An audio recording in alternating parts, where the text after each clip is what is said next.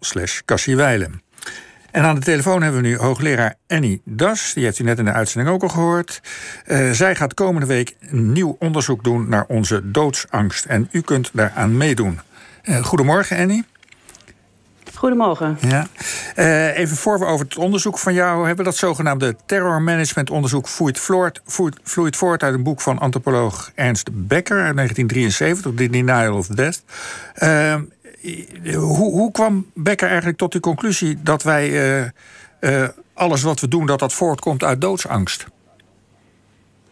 Nou, wat we weten is dat zijn werk geïnspireerd is door filosofen en door psychoanalytici. Mensen als Kierkegaard en Freud en met name Otto uh, Rank. Uh, dus dat weten we. Maar daarnaast hebben gebeurtenissen in zijn eigen leven vast ook een rol gespeeld. Uh, de dood was dichtbij toen hij het boek schreef. Hij was zelf stervende toen het boek uitkwam in 1973. En hij heeft bijvoorbeeld ook in de Tweede Wereldoorlog gediend. Dus hij heeft met eigen ogen kunnen aanschouwen wat voor ellende er kan komen van het in extreme willen doorvoeren van je eigen uh, wereldbeeld. De vernietiging van de ander. Dus dat, ja, dat, dat gis ik dan, maar dat heeft vast ook een rol gespeeld. En in zijn academische leven was hij zelf ook regelmatig in conflict gekomen met het systeem. Met meningen van uh, andere academici. Uh, dus dan had hij zelf soms ook last van het wereldbeeld van de ander, neem ik dan aan. Dus uh, zo kunnen we een beetje redeneren wat er vanuit zijn persoonlijke leven een rol kan hebben gespeeld. Ja, maar is niet iets bekend, een gebeurtenis uit zijn leven... je noemt de, de, de oorlog natuurlijk, maar iets uit zijn jeugd... waardoor hij gefocust is op die dood, dat hij daar diep over nagedacht heeft. Alles wat we doen komt voort omdat we willen onsterfelijk zijn... en eigenlijk niet dood, de dood willen overwinnen. Je bedoelt eigenlijk dat er in zijn eigen jeugd een soort uh, bron ligt voor, ja. voor deze fascinatie. Uh, niet dat ik weet, niet dat ik weet. Zou kunnen, maar uh, heb ik geen kennis over. Ja, nu, nu gaat het in de documentaire onder meer over terrormanagement. Wat is dat en wat is het doel daarvan? Dat je de angst voor de dood leert mee omgaan, overwinnen wellicht? Ja, het is eigenlijk heel nuttig. In de, ja, praktisch is het heel uh, handig. Omdat als je de hele dag aan de dood zou denken... Dan, dan kom je eigenlijk niet toe aan leven. Dat is een beetje het, het pra, pra, pragmatische uitgangspunt. Dus uh, het, het zou je zo verlammen. Het zou zo ja, je lam leggen dat je geen zin meer hebt... of dat het geen nut meer heeft om ja, iets te willen of iets na te streven. Dus in die zin is het praktisch heel handig. Uh, maar aan de andere kant... Uh, ja, kan, het, kan het je ook blind maken voor uh, het feit dat, ja, dat je in dingen gelooft uh, en dat je denkt dat dat heel erg waar is. Dat je niet zelf doorhebt dat daar een angst aan de grondslag ligt. Dus dat is het nadeel ervan. Dus het heeft goede punten en het heeft mindere punten. Mm -hmm. Maar goed, dat is de, deze theorie is dus in de jaren zeventig ontdekt. En wat is er dan mee gedaan? in, de, in de wetenschap bedoel je?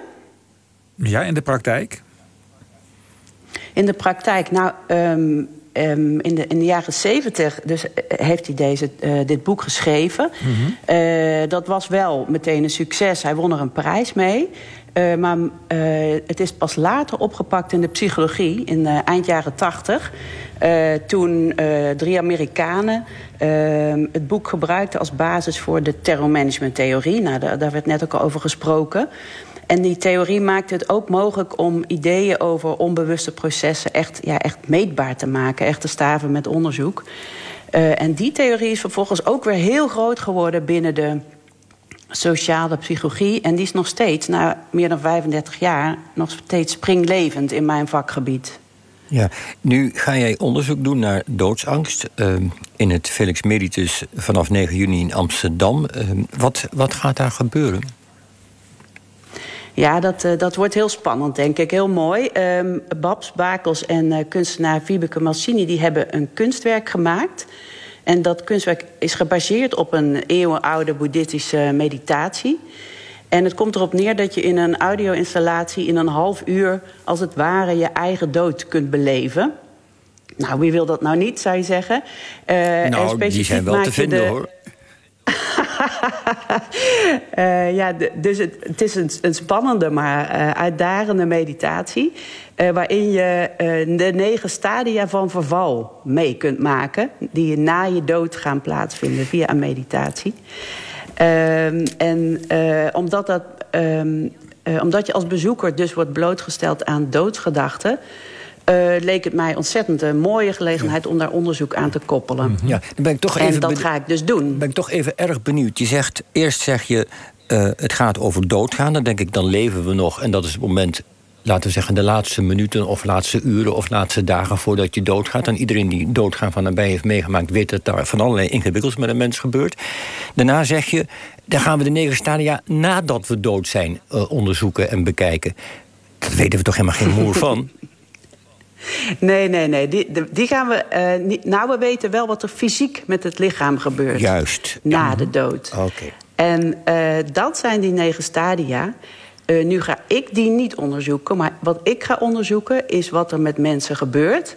als zij ja, uh, met hun bewuste geest, uh, met hun gedachten kijken naar die negen stadia van verval. Ja, ja dus, en, dus, dus als, als een luisteraar van ons meedoet. Wat moet ik me daar dan bij voorstellen? Die maakt dat een half uur mee en jij interviewt die daarna? Of? Ja, dus uh, zij, zij gaan eerst, ze ondergaan het kunstwerk. En daarna gaan we de, deze mensen wat vragen voorleggen. En dan het, het, mooie van wetenschappelijk onderzoek is dat we in, inmiddels wel iets verder kunnen gaan dan vragen van: Goh, wat, wat vond u ervan? Of hè, wat voelde u erbij?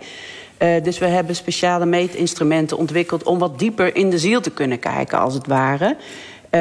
en daarmee willen we in ieder geval achterhalen wat het ja, wat het met mensen doet, dit kunstwerk. En of de boeddhisten gelijk hebben dat het mediteren op je eigen dood heilzaam kan zijn. Want dat is uh, het uitgangspunt ooit geweest van die, van die meditatie. Ja, maar in welke zin heilzaam? Dat je minder bang wordt of dat je het minder wegdrukt? Of... Ja, bijvoorbeeld. Dus dat je wat meer kunt omarmen.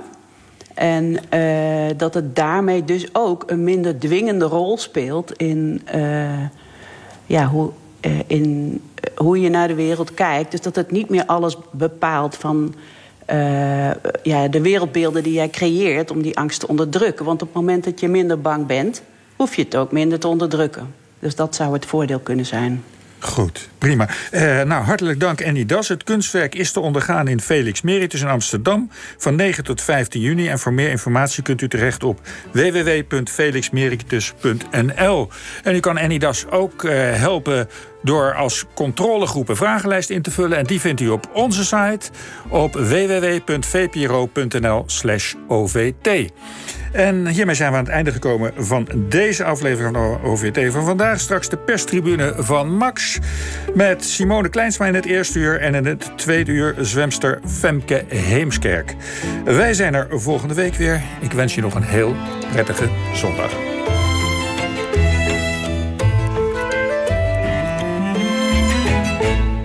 Daarmee